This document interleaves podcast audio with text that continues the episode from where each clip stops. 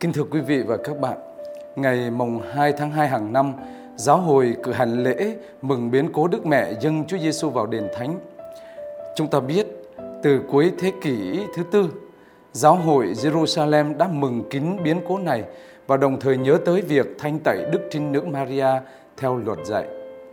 Giáo hội Hy Lạp và Milano đã liệt kê biến cố này vào trong số lễ trọng kính Chúa và là một nghi lễ chính trong năm. Giáo hội Roma thì lại kể lễ này vào số các lễ về Đức Trinh Nữ Maria. Chúng ta được biết, Đức Maria được kính chào là Đức Trinh Nữ, con gái của Sion. Lời kính chào này đi kèm với việc mừng sự kiện Đức Mẹ dâng Chúa Giêsu vào đền thánh nhằm ghi dấu và tôn vinh mẹ là đấng tôn trọng luật Môsê được cụ thể hóa trong việc mẹ lên đền thờ để cự hành nghi thức thanh tẩy dành cho các sản phụ. Mặc dù mẹ là đức trinh nữ trinh khiết vô cùng, nên đức đồng trinh của mẹ không hề suy giảm khi sinh ra con Chúa Cha hằng hữu. Mẹ cũng là người giữ luật mô xê dạy về các con trai đầu lòng phải nộp tiền chuộc với của lệ dành cho người nghèo để chuộc đấng cứu chuộc thế gian và là vinh quang của Israel cũng như là ánh sáng của muôn dân, là Chúa và là đấng cứu thế về theo như luật dạy. Sự kiện này cũng nhằm ghi dấu và tôn vinh mẹ là cộng tác viên và là thừa tác viên giao ước mới của ơn cứu độ. Mẹ đã nhận ra nơi Chúa con là con chiên vẹn sạch sẽ hiến tế trên thập giá để cứu độ loài người và mẹ đã hiến dâng con của mẹ cho Chúa Cha. Điều này được cụ già Simeon báo trước rằng Hải nhi sẽ là dấu hiệu cho người đời chống báng và một lưỡi gươm sẽ đâm thâu tâm hồn mẹ. Sự kiện dâng Chúa Giêsu vào đền thánh và thánh tẩy Đức Trinh Nữ đã được Thánh Luca ghi lại trong tin mừng của Ngài ở Luca chương 2 câu 22 đến 39. Sự kiện này nhằm thực hiện những gì đã được lề luật ghi trong cựu ước như trong sách Lê Vi chương 12 câu 8. Theo luật mô xê phụ nữ sau khi sinh con thì bị coi là nhớ uế trong 40 ngày nếu sinh con trai và trong 80 ngày nếu sinh con gái.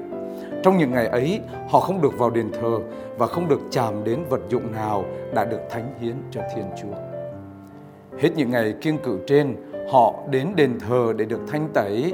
Họ phải mang theo một con chiên nếu là nhà giàu hay hay hai con chim gáy hoặc bồ câu non làm của lễ nếu là nhà nghèo. Ngoài ra, còn là biểu hiện và ghi nhớ dịp vượt qua đất Ai Cập, lúc các con đầu lòng của loài người hay là của loài vật đều phải dâng cho Thiên Chúa. Như được ghi trong sách xuất ảnh chương 13 câu 2. Vậy, trung tín với lề luật Đức Maria và Thánh Giuse khi đã đầy ngày lúc phải làm lễ tẩy uế cho các đấng theo luật Môse thì ông bà đem hài nhi lên Jerusalem tiến dâng cho Thiên Chúa Cha và các ngài dâng làm lễ tế một cặp chim gáy hay một cặp bồ câu non. Như vậy, sự kiện dâng Chúa Giêsu vào đền thánh diễn ra một cách bình thường dưới mắt người đời vì làm theo luật dạy. Nhưng trong lịch sử cứu độ, đây là việc thực hiện lời tiên báo của ngôn sứ Malachi.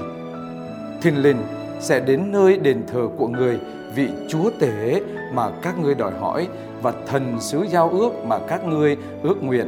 Này vị ấy đến mà là kỳ chương 3 câu 1 Chúa đã đến trong đền thờ người, nhưng hỏi có bao nhiêu người đã ngóng chờ biến cố cứu độ này? Điều này chính tiên tri Malachi trước kia cũng đã tự hỏi, ai chịu đựng nổi ngày người đến, ai đứng vững được khi người hiện ra? Malachi chương 3 câu 2 Dĩ nhiên khó ai nhận biết được Thiên Chúa bởi vì Ngài đã mặc lấy vóc dáng con người như chúng ta. Cần phải có một sự soi sáng của Chúa Thánh Thần mới biết được. Và cụ Simeon cũng như nữ ngôn sứ Anna là những người công chính và mộ đạo đã được hưởng đặc ân này. Được linh cảm, cụ Simeon đến đền thờ gặp ngay vừa lúc cha mẹ bồng hài như Giêsu đến để làm theo điều lề luật dạy về người. Luca chương 2 câu 27. Ẩm lấy hài nhi trên tay, cụ Simeon đã chúc tụng Chúa và nói: Mắt tôi đã thấy ơn người cứu độ, người đã dọn sẵn trước mặt muôn dân, ánh sáng mặc khải cho dân ngoại và vinh quang của Israel dân người. Còn nữ tiên tri Anna không rời khỏi đền thánh, luôn luôn thờ Chúa đêm ngày trong chay kiêng và cầu nguyện. Và cũng vào giờ ấy, bà đã đến bên để tán tạ Thiên Chúa và bà đã nói về Ngài cho mọi kẻ ngóng đời cái hồng phúc cứu chuộc của Jerusalem. Ngày lễ dâng Chúa Giêsu vào đền thánh còn được gọi là ngày lễ nến. Hôm nay giáo hội làm phép những cây nến và phân phát cho tín hữu. Cầm nến sáng trong tay và tiến vào thánh đường. Mọi người lặp lại lời thánh ca Nun Dimittis muôn lạy Chúa mà cụ Simeon đã hát khi Đức Mẹ và Thánh Giuse dâng Chúa Giêsu vào đền thánh. Chúa Giêsu quả là ánh sáng muôn dân, soi đường và dẫn lối chúng ta vào trong cung điện của người.